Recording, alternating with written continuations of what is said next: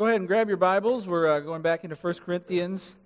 As you know, we took a little break from that book in January. Uh, but 1 Corinthians chapter 6 is where we're going to be this morning. And um, just to give you some um, introductory words, uh, this sermon is going to have a very different tone than usual because we're talking about an area uh, of, of grave concern within God's church, and that topic today is sexual immorality.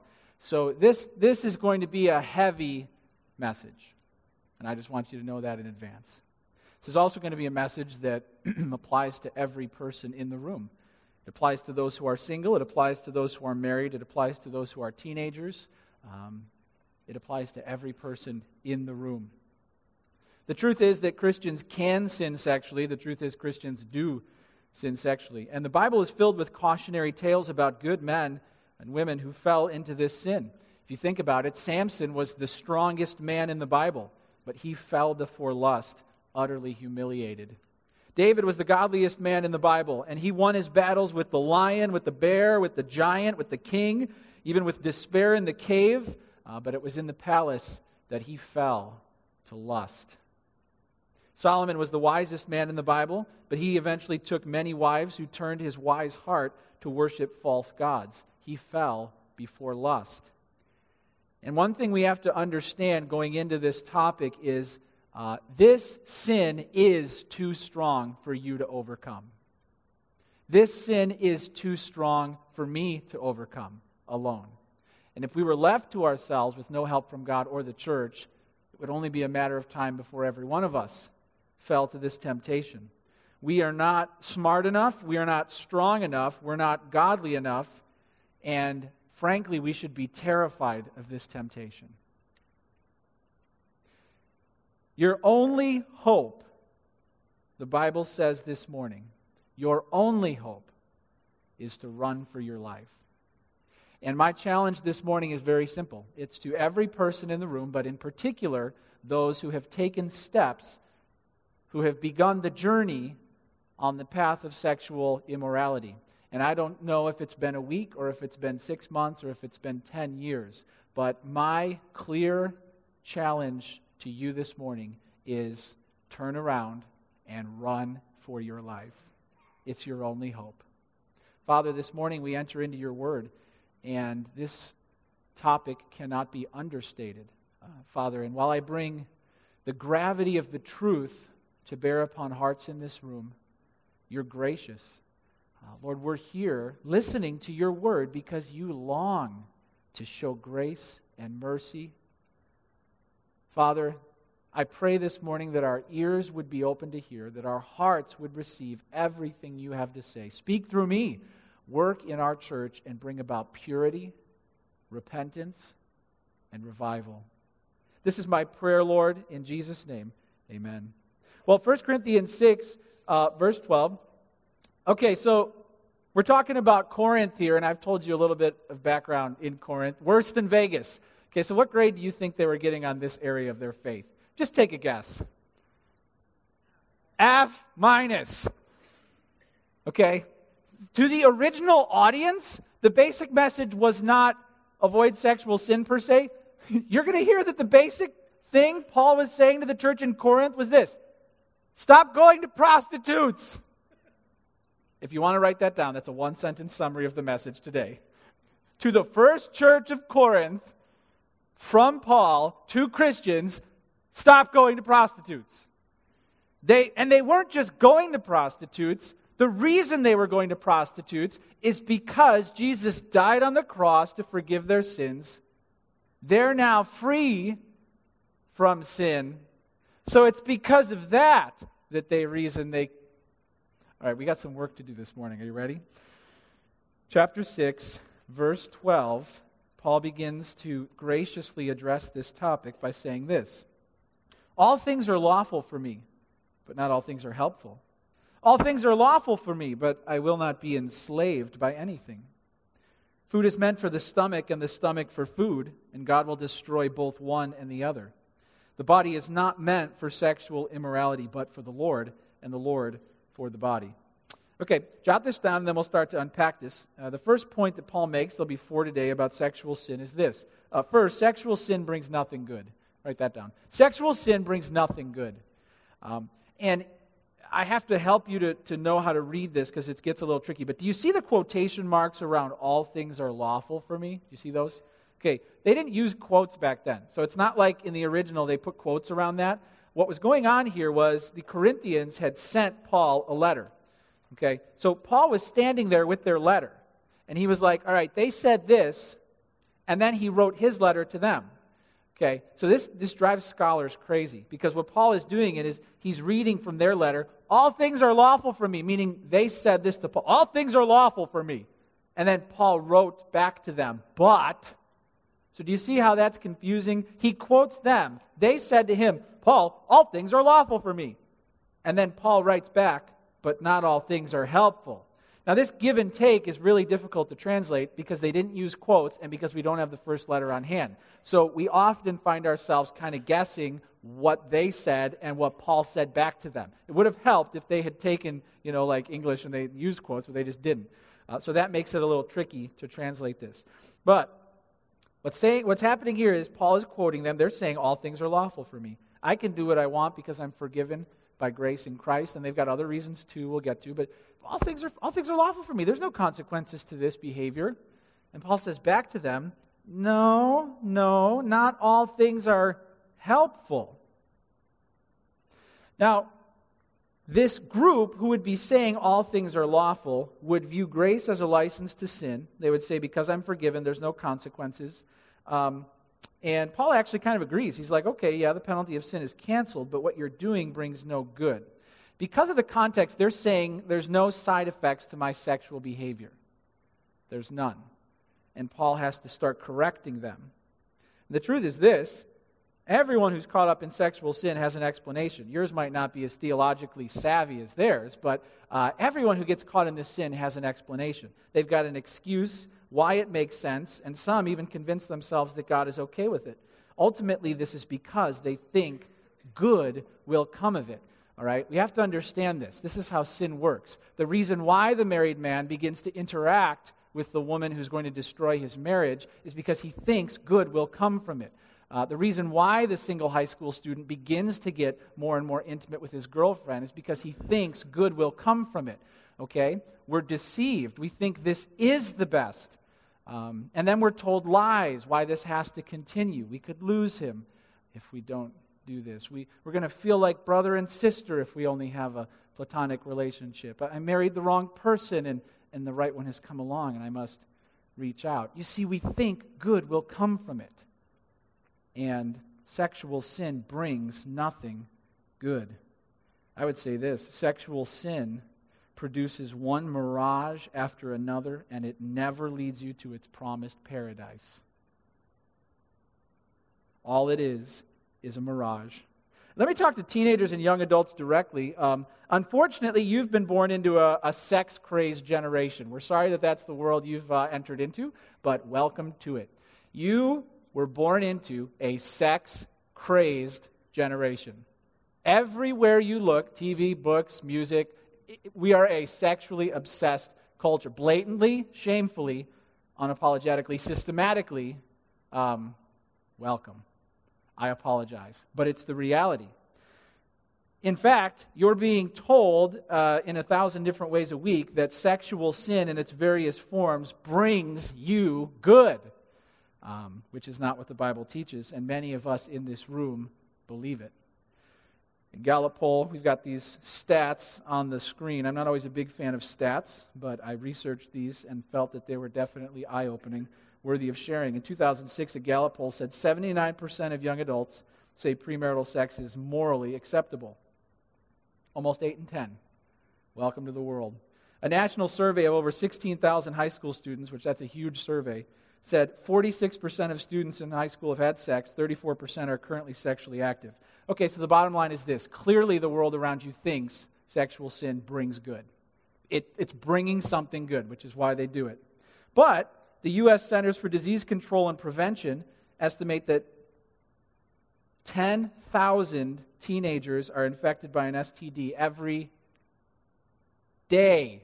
Every day. One in four sexually active teenagers already has an STD. Good? They think good will come from it, but harm is what is virtually guaranteed. Um, and I would say this to our younger adults, to our teenagers um, next to the choice to put your faith in Christ, the choice to save yourself sexually for marriage is the best decision you can make, period. There is no other decision that can change every moment of your life instantly like this one. In an instant, every moment of your life can be changed, which is not true of many other sins. Have you made that choice? Have you agreed with God that sexual sin will bring you nothing good? If that's still foggy in your mind, I would challenge you to nail that down in your heart right now. That's the first point here. Sexual sin brings nothing good. Uh, the second point that he makes here is this jot this down sexual sin enslaves you. Uh, sexual sin enslaves you. It says in verse 12, the second part, all things are lawful for me, but not all things are helpful or beneficial. All things are lawful for me. And then he responds, but I will not be enslaved by anything. Uh, that word enslaved can be translated controlled, uh, mastered, get this in the New King James, brought under the power of sexual sin. Um, but we're told it's freeing, we're told it's liberating, we're told it's, um, it's exhilarating, uh, it's thrilling to go all the way. Uh, living together is so satisfying before marriage. Chasing an affair feels so new. But listen, what we call freedom, God calls bondage. Absolute bondage. It's painful, it's humiliating, it's enslavement. William Barclay said this The great fact of the Christian faith is not that it makes a man free to sin, but that it makes a man free not to sin. That's true freedom, is freedom from having to give in to the temptation, not freedom to give in to the temptation. And you have to understand that the way sin works is uh, sin keeps sin alive. And once you begin to feed the monster, the only thing it feeds on is sin. And when you take those first steps down this path, sin will demand more and more and more to keep the sin alive, and you'll be trapped. I'll never forget when I was uh, working at my old church. I went to Caribou Coffee to do some Bible prep, uh, probably getting a message ready to talk to some teenagers that night. And I was just sitting there reading my Bible, doing some work, and this couple came in, and they, they uh, came in very quickly, sat down at a table behind me, and we were kind of toward the back of the, uh, of the coffee shop. Um, and I noticed that they were kind of talking in hushed tones like this. Um, and, and, they were talking very fast and they were talking very quietly. And that got my attention. And uh, I mean, for better or for worse, sometimes I listen to other people's conversations, I'll admit it. Anyone else? So, so there I am, and I'm just trying to get some work done, and I'm listening to these two talk. And then I hear the guy say, You almost got me caught yesterday. He said, My kids were in the room. I had to hang up the phone. And I was like, so then I pretended to work, but I was really just listening. And he's like, You almost got me caught. And they, and they, had, they had brought gifts for each other, and they were opening little presents wrapped in red bags. And, uh, and then they got out their day planners. He's like, well, where, where do you want to go next? You want to go to Europe? Okay, yeah, let's put that down. We'll meet at the airport. Uh, you want to go to, let's go to Mexico. Yeah, that would be great. Okay. And within 20 minutes, off they went. Uh, and I felt sick to my stomach. Sick. Um, you ever see the show Cheaters? I kind of wanted to like do something like like just get up and go over and be like, "Excuse me, sir, you're on the show Cheaters right now. There are cameras all over this room. Your wife is watching outside in a van. What do you have to say for yourself?" And then just like run. But I mean, I'm, I'm telling you, I was rattled. I closed the Bible and I left. And, and I just had a, a rare window into this man's life. Um, why? Why were they sneaking around? Why were they talking in hushed tones? Um, why was he afraid of getting caught? Because sin demands more sin. And with the sexual sin comes the lying and the deception and the sneaking around and the cheating. And guess what that is? That's slavery. That's being trapped. There's a reason why he can't bring that into the light, because he knows it's wrong. Um, and there's a reason why you feel the way you feel when you do what you do. And you'll find yourself far further down the trail of sin than you thought because you're not in control of it, it's in control of you. Um, I've heard someone say a relationship is like a hallway, and when you enter into a relationship, especially a forbidden relationship, there are many escape windows right there, low to the ground, very wide, and you can get out easily. But the further you go down this relationship, the further you walk into this hallway, the smaller the windows become. The further apart they're spaced, the higher off the ground they are, and it becomes eventually nearly impossible to escape. And I think that's true. And it's because sexual sin enslaves, controls, masters, brings you under its power, and sin feeds sin. Proverbs 5 20 to 23, we'll put it up on the screen. Old Testament and New speaks of sexual sin the same way. Why should you be intoxicated, my son, with a forbidden woman and embrace the bosom of an adulteress? For a man's ways are before the eyes of the Lord, and he ponders all his paths. The iniquities of the wicked ensnare him, and he is held fast in the cords of his sin. He dies for lack of discipline, and because of his great folly, he is led astray. Hey, sexual sin brings nothing good. Hey, sexual sin enslaves you. That's the truth. Moving on to the third point, you can jot this down. Sexual sin disgraces your relationship with Christ. Sexual sin disgraces your relationship with Christ. There is no such thing as a victimless sin when you're a Christian because the Lord always has an opinion. Look at verse 13. Continuing on here, Paul says in verse 13 Food is meant for the stomach, and the stomach for food, and God will destroy both one and the other. The body is not meant for sexual immorality, but for the Lord, and the Lord for the body. So they were reasoning this. They were like, hey, food was made, for, Portillo's was made for my stomach, and my stomach was made for Portillo's. But they were saying more than food. They were using that as an analogy to say sex is made for the body, and the body's made for sex. It's that simple, it's that natural, it's that innocent. Uh, it was one of their little statements here. Now, there's two ways to interpret this verse. So follow me carefully here. Uh, the way the ESV, my Bible, renders it is they put the quotes around food is meant for the stomach and the stomach for food, end quote. So again, the, the scholars are guessing. They're guessing that what the Corinthians said was that food is meant for the stomach and the stomach for food, to which Paul replies, but God's going to destroy them both, so your argument doesn't work.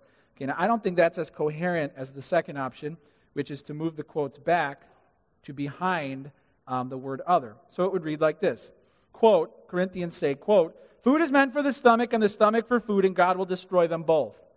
In other words, that's their argument. Because my body is going to be destroyed after this life, there's no lingering consequences. It can't hurt my soul. That's much more in keeping with the Greek thinking of the time.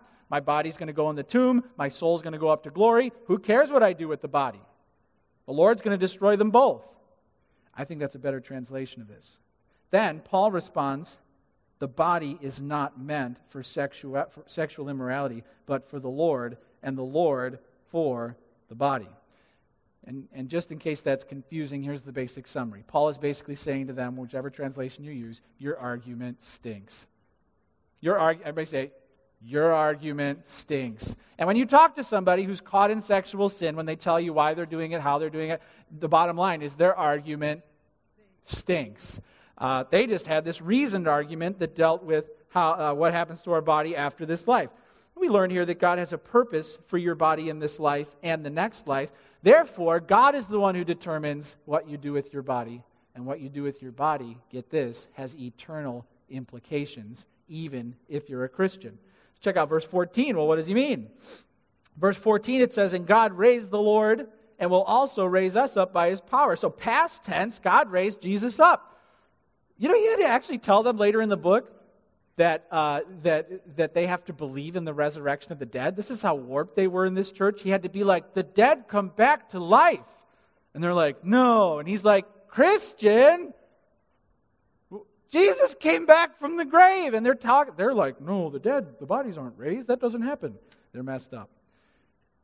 Past tense, God raised Christ up. It says future tense, God will raise us Oh, great. I'm going to come back, same body, with my back still going to be bad? No, you get a perfect, glorified body. But listen, it's you that comes out of the grave. It's a bodily resurrection that we're looking forward to in the future.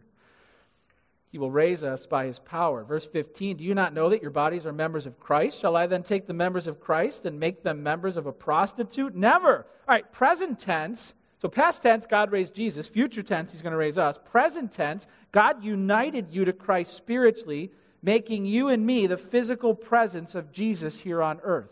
You and me, we are the physical presence of Jesus here on earth. That makes your body very important. That makes what you do with it very significant. There's a good word here. The good word here is there's never a moment in your life when Jesus is out waiting in the car. You're united to him forever. You are one with him spiritually. Never will he leave you, Never will he forsake you. Not in death, not in life. Never. Hey, I don't know about you, but I like that truth. I like that truth a lot. And, and why would God do that? Really? Us? Us? And, and some of the other Christians that you know? God has united himself to them forever? That's an astonishing truth. Uh, and that astonishing truth has sexual implications because Jesus is never out waiting in the car. Therefore, every relationship, especially sexual relationships, should be governed by our primary unbreakable union with our Lord and our Savior, Jesus Christ. This is where Paul's going. All right, check out verse 16. Do you not know, verse 16, do you not know that he who is joined to a prostitute becomes one body with her? For as it is written, the two will become one flesh. Quoting Genesis there. But he who is joined to the Lord becomes one spirit with him. Okay, so therefore, Christians, you are bringing Christ with you to the prostitute. Are you amazed at how gracious Paul is that he's, he's going point by point with their little reasons and he's walking them through? But he's basically saying to them, You're taking Christ with you to the prostitutes. How'd you like that to come up in your small group accountability time? Um, yes. I've been going to prostitutes, but uh, I've only been doing it because I know Jesus died for all of my sins. Uh, and yet, Paul is so gracious. Point by point, he's having a little conversation with him here. Um, but listen, this is true for us too. Um, when, when we sin sexually, we find ways, especially if we're Christians, to reason our way through it. Um, and we have to be told that our sexual sin is a disgrace to our spiritual union with Christ. We don't like to think that. We don't want to face that. And when we're believers and we think we can live in sexual immorality, we are dead wrong. Christ is not okay with it. Christ is not okay with it. Um, that's why you feel guilty when it's done. That's why you feel like you can't peel the shame off of you even though you try. That's why the tears roll down your cheeks. It's because you know that Christ is not okay with it. And I say that with compassion, and I say that with conviction, because New Testament and Old, God gives us time to repent. And if we don't, things get very bad for us. Check out Revelation 2 21 to 23. We'll put it on the screen. This is uh, the Apostle John writing letters to various churches. Imagine if the Lord Jesus decided to write us a personal letter. Dear Harvest Payless, here you go. Well, one of the churches got this written in their letter about one woman in their church. He said this I gave her time to repent but she refuses to repent of her sexual immorality. Behold, I will throw her onto a sickbed, and those who commit adultery with her I will throw into great tribulation, unless they repent of her works. And I will strike her children dead, and all the churches will know that I am he who searches minds and heart, and I will give to each of you according to your works. So the patience that the Lord is showing you will run out. And it will run out sooner than you think. Christ is furiously angry if you are involved in sexual sin right now. And he is planning your painful season of agony as I speak. And he's watching how you're responding to every word that I say. And if you're hiding it or justifying it or reasoning through it, you have to face this. I'm afraid for you. And you have to turn and run for your life because you know you're disgracing your relationship with Christ. Sexual sin brings nothing good. Sexual sin enslaves you. Sexual sin disgraces your relationship with Christ. You can jot this down, which I've said already. So you must run for your life. Verse 18. Verse 18 says it. Flee from sexual immorality. All right, what doesn't it say? What doesn't it say? It doesn't say fight it. Beat it back. Chase it away. What does it say? Flee. Let's say that together. Flee. Can you win the battle with sexual sin? No, you cannot. If you stand your ground and you try and fight it, and, and you begin to dance with where we draw the line and, and how far can we go, you're going down all the way. And you have to flee and run for your life. And I want you to remind this when you find yourself in the pull of sexual sin, uh, when you find yourself being drawn in. Um, I want you to say, I have to sprint without stopping right now.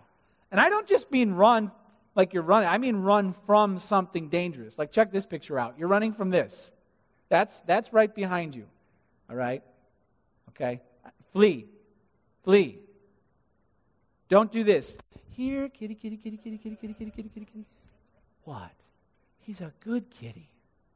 He's a nice kitty. Run! Run now! That's what it's saying. Flee. And the term here is flee from sexual immorality. So, um, already, we, we, we came with a little attorney installed within our minds. Do you guys know that? That litigates for us, trying to always come to our defense and tell us that what what we're doing is actually right compared to what other people are doing. And I'm sure that attorney right now is taking the podium in your heart saying, Yeah, but he's not talking to us. So what am I talking about? Well, the term porneia here is the broadest term used for sexual sin. It's an umbrella term that includes all forms of sexual behavior besides sex in marriage. So, husband, wife, sex is the only and, and the only New Testament and Old elevated right outlet for sexual experiences. Any other form of sexual gratification would be included in this term, which would include adultery, prostitution, homosexuality, sex before marriage, pornography, pedophilia, you name it, it's included in this word. Now, there's two ways, again, to interpret verse 18. It says in verse 18, Flee from sexual immorality. Every other sin a person commits is outside the body, but the sexually immoral person sins against his own body. Okay, now the ESV takes one way, and the ESV says this is basically all Paul's words. So Paul is saying every other sin a person commits is outside the body, um, but sexually immoral person sins against his own body. So the ESV is assuming that Paul is the one talking, and he's the one saying all these other sins are out here, but sexual sin does something unique. It hurts your own body. All right, I don't think this is the best translation of this because, frankly, there are many other sins that hurt your body uh, drunkenness, gluttony, suicide. Um, and it doesn't necessarily make coherent sense that he would just all of a sudden start saying this, um, especially since the Corinthians' argument has surrounded the body. Okay, so I think the, the second way to interpret this is this: the Corinthians are saying, so you would put quotes around every other sin a person commits is outside the body. End quote. Um, the ESV actually supplied the word other so it actually reads in the Greek every sin a person commits is outside the body. And that sounds like something they would say, right? Their first argument was, well, my body's gone after I die, so who cares what I do with it? Now they're saying, well, every sin I commit is outside the body. In other words, it doesn't even hurt my body. You can't get into my body here. Uh, it sounds like an argument they would make. So I think it's best to assume the Corinthians are saying every sin a person commits is outside the body. Paul responds, but the sexually immoral person sins against his own body. And then the two reasons he gives goes along with this argument. He's trying to convince them that their sexual sin pollutes the inside of their own body here. What's his reasoning? Well, he's basically saying again, just because I don't want you to get lost in the whole translation thing, he's saying again, your argument stinks. Your argument stinks. All sin happens out my body. It doesn't hurt me on the inside. Your argument stinks. Sexual sin hurts your body. The first subpoint is this you must run for your life first because God's Spirit is in you. Uh, because God's Spirit is in you. In verse 19, it says, Or do you not know that your body is a temple of the Holy Spirit within you, whom you have from God?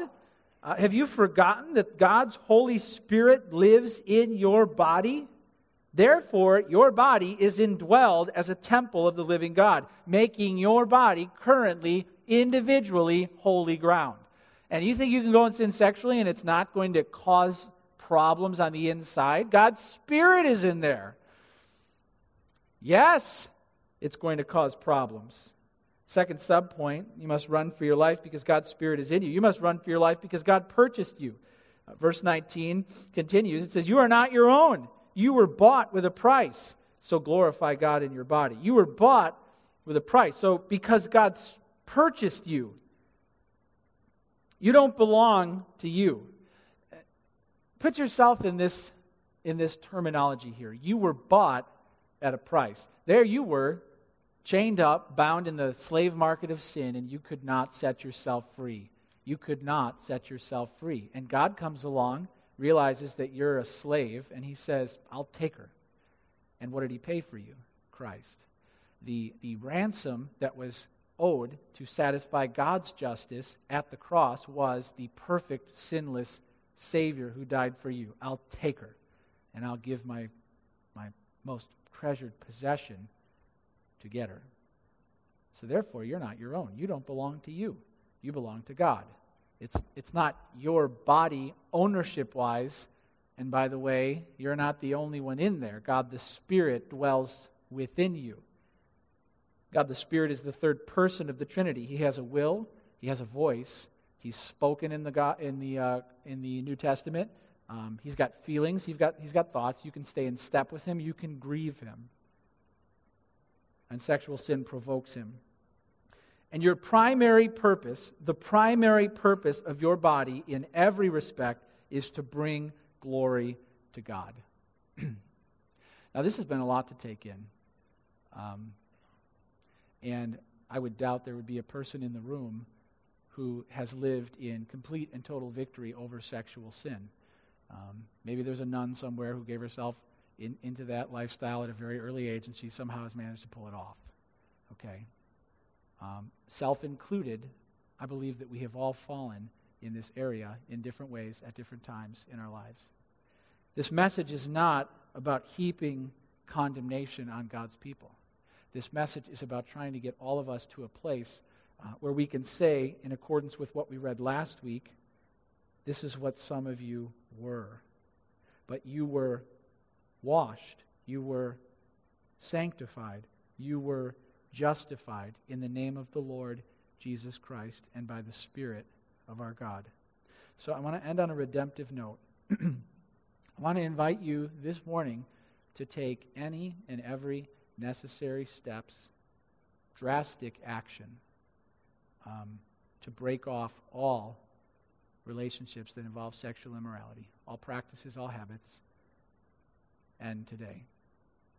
And the way that you do that is to bring it into the light. You have to confess it.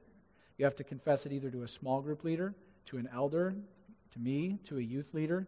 Um, you have to confess it. It has to come out into the light, or it's just going to grow stronger.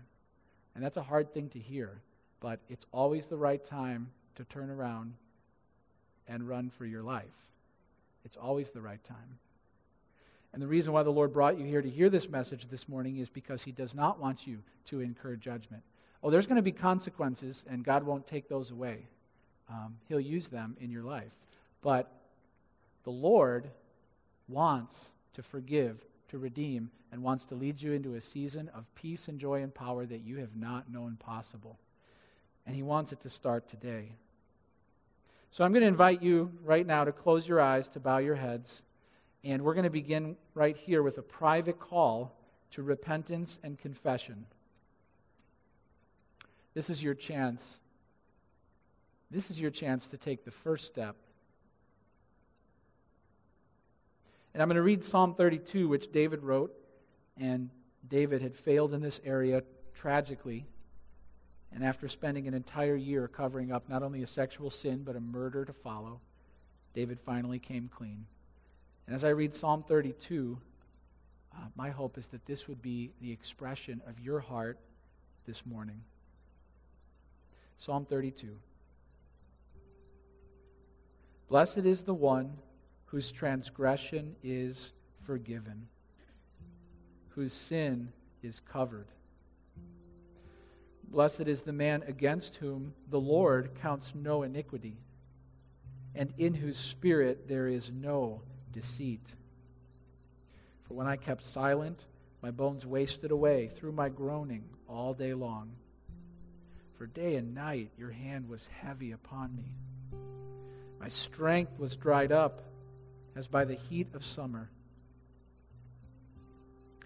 But then I acknowledged my sin to you, and I did not cover my iniquity. I said, I will confess my transgressions to the Lord, and you forgave the iniquity of my sin. Therefore, let everyone who is godly offer prayer to you at a time when you may be found. With your eyes closed and your heads bowed, make this a private time of prayer and confession between you and the Lord.